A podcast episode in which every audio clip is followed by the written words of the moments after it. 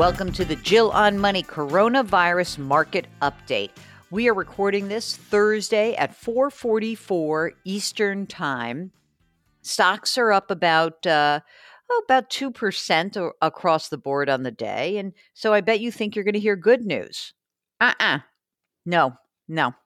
Six point six four eight million people filed for new unemployment claims in the week ending March 28th. Tack that onto the prior week of 3.3 million, and you have nearly 10 million people filing for unemployment claims. I mean, the speed with which this economy has stopped short is nothing less than stunning. I looked it up. So, six weeks prior, February 15th, the week ending February 15th of this year, weekly claims came in at 208,000. That matched an all time low from the prior year, from April of 2019. But we are at the all time low on February 15th, and we now have a new all time high for the week ending March 28th. It's stunning. Don't ask me why the stock market's up. Mark and I are just trying to figure it out. It makes no sense to me. I've been talking to economists. I uh, have a lot of stuff in the can that's going to start running on the various CBS programs. And it's not encouraging, gang. It really isn't kind of a, a little back of the envelope rule of thumb is that when you see weekly jobless claims go up by a million and a half, it usually results in a one percentage point increase in the unemployment rate. So let me do the math quickly for you. That essentially means that currently, this minute, the US economy is probably running at a 10% unemployment rate, give or take. That is startling. It's just unbelievable. All right. Well, here is an email from Jill, uh, and her question is about asset allocation and some financial planning. Uh, so here she says, First of all, your daily podcasts have been a lifeline for me, and I'm sure for many other listeners too. Please continue. Oh, all right. Thank you. Our finances are a little complicated, and I currently manage everything. My husband and I had some bad experiences with financial planners earlier in our career, so I trust myself more than anyone else. We do, however, work with a very good CPA. Okay, so Jill's 57, husband's 59. They're healthy, thank God. We were on track for retirement by maxing out our 401k and HSA contributions to the limits allowed. Our small business was, notice this is the past tense, gang, so you're you see what's setting up here. Our small business was on track for profit sharing for the first time this year. We had a plan in place to pay down our mortgage debt before retirement. All right. So here's here is a uh, here's the update though. They own a small business, staff of 5 including the two of them, all laid off due to the virus. 16 years in business, a very strong and skilled team. They've got a vacation rental which is worth about 650 grand, no mortgage the annual income gross 65,000 though cancellations have already started. A commercial building valued at 700,000, mortgage of about 150, recently paid off a $90,000 SBA loan by placing on our HELOC. Home 720, mortgage 280 grand plus some money on a, a home equity line of credit. 401k values 305,000 50 stock, 10 international stock, 40% US intermediate bond, all index funds. HSAs, 20 grand. Okay. So, what's the questions? For our retirement, we would like to generate about $100,000. Currently, we make combined salaries of 180 plus about 30 from rental income. Would you recommend any changes to our above plans? Mark, would you like to weigh in on what should happen right now? Because I'm seeing no way that this is going to happen. I don't get it. So I guess that you could say 65,000 from vacation rental. Let's say that you knock that down to more like 40,000. I don't think you got enough saved to do 100,000 a year. We want to keep our business team together. Would you recommend SBA Paycheck Protection Program? Yes, I think that you should look into the SBA programs in general it depends on i'm not sure what the nature of your build of your business is so it would really mean that you're you could kind of get your you think that things are going to bounce back in your business within two and a half months and then that loan is forgivable which is why you would bring bring those folks back. You may want a straight up loan also so you should look at that. I can't contribute to our 401k or hsa would you recommend rebalancing if the stock market drops in order to take advantage of lower prices? Should i cash in cds and invest them instead so all the refinancing that's going on seems fine to me. Um, so there's two things that I think that stick out to me. One is you don't have a ton of liquidity. I don't know how long this is all going to last. I know that the vacation rental, the yearly income, it's unclear to me whether you're going to be able to keep collecting that and counting on that. So one thing to consider is this if you're looking for retirement and you need $100,000, does that mean you're also including your social security in that? And if so, then I think then this is a possibility. But I my other question is when you retire, would you consider are you going to sell that commercial building? Is that something that you would want to keep? Is I would think that you've got to have I think that you just don't have a ton of liquidity because you have 300 grand in your retirement accounts and everything else is in illiquid real estate and you have the business. So for me, I think it looks like you really should be trying to make sure as you approach retirement and whenever that is 10 years, 12 years, whatever, that you're thinking about how to put more of your money into a liquid asset. That's what I would say. One of those properties has got to go. That's what I think. Now, as far as cashing in a CD, nah, I wouldn't cash in a CD right now. You got a couple thousand dollars. Um, eh, I would rebalance if you are planning on rebalancing. In, me, in other words, were you going to rebalance anyway because it's the end of the quarter? I just, I, I wouldn't want to mess around with a game plan. So if you were going to rebalance, great, go ahead and rebalance. If you never have rebalanced ever, or you only do it once a year, then wait till that once a year. Don't blow up the plan because you're trying to capture the market. You'll you'll be there. Okay. There's a longer question. Sorry, guys, but that's a very complicated question. Alan has five mortgages, not one and not three, but five. Four of them rentals. He's got a poor credit score because of credit card debt. I'm thinking of getting forbearance on all my mortgages uh, and using the rent to pay down the credit cards.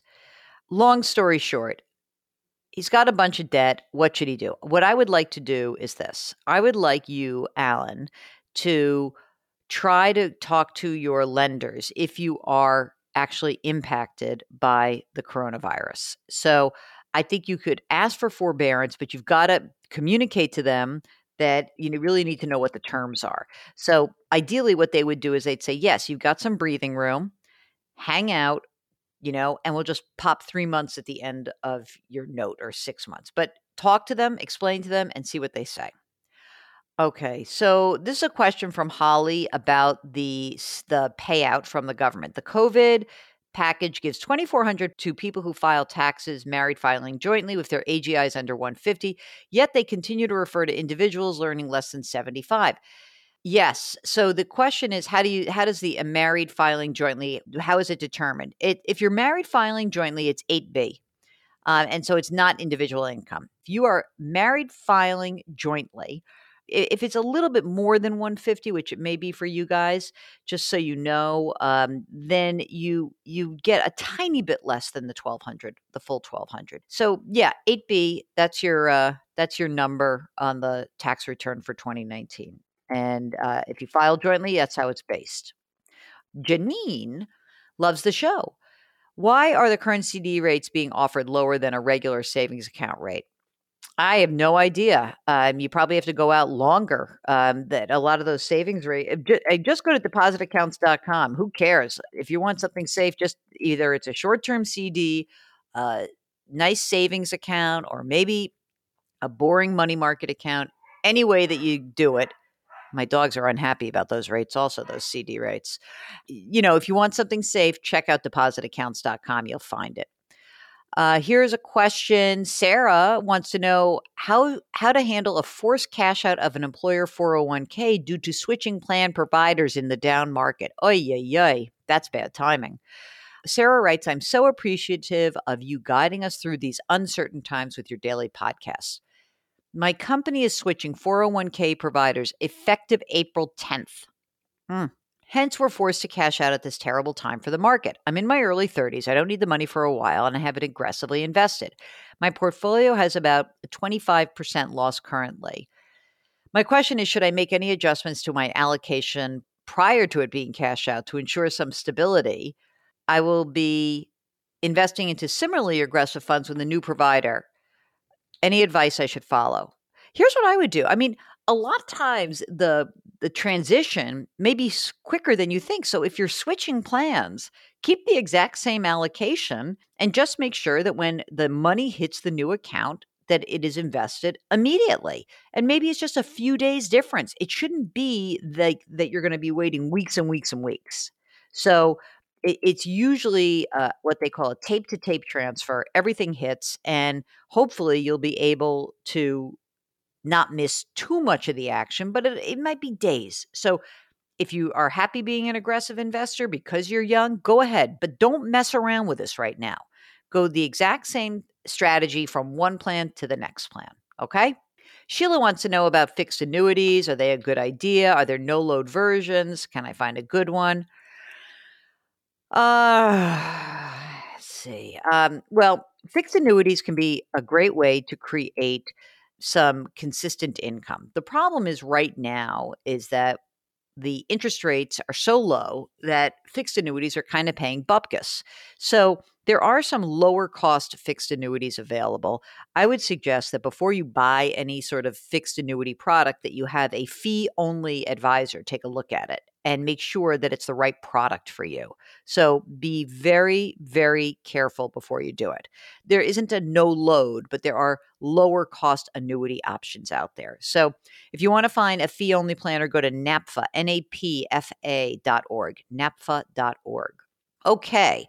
Hi, Jill and Mark. Love your podcast.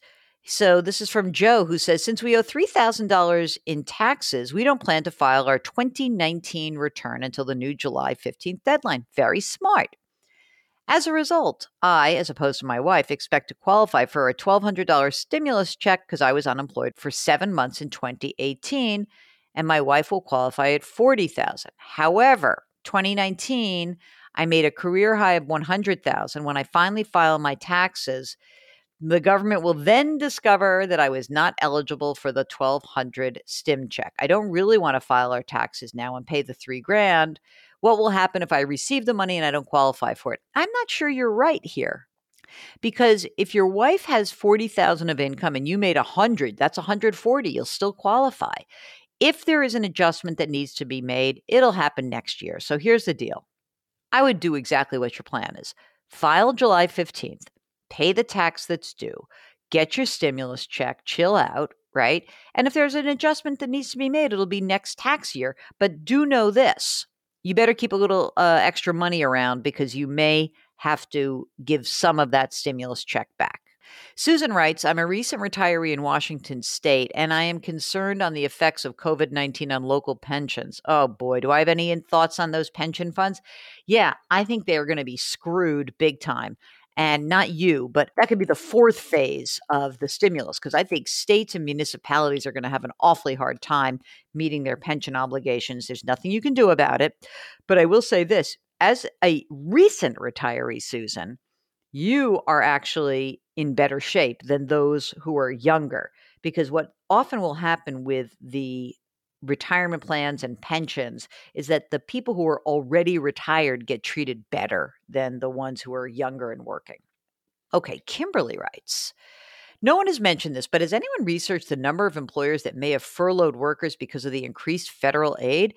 Everyone at my workplace would make more money on unemployment than in normal salaries. Half of our office does not bring home $600 per week in their paycheck.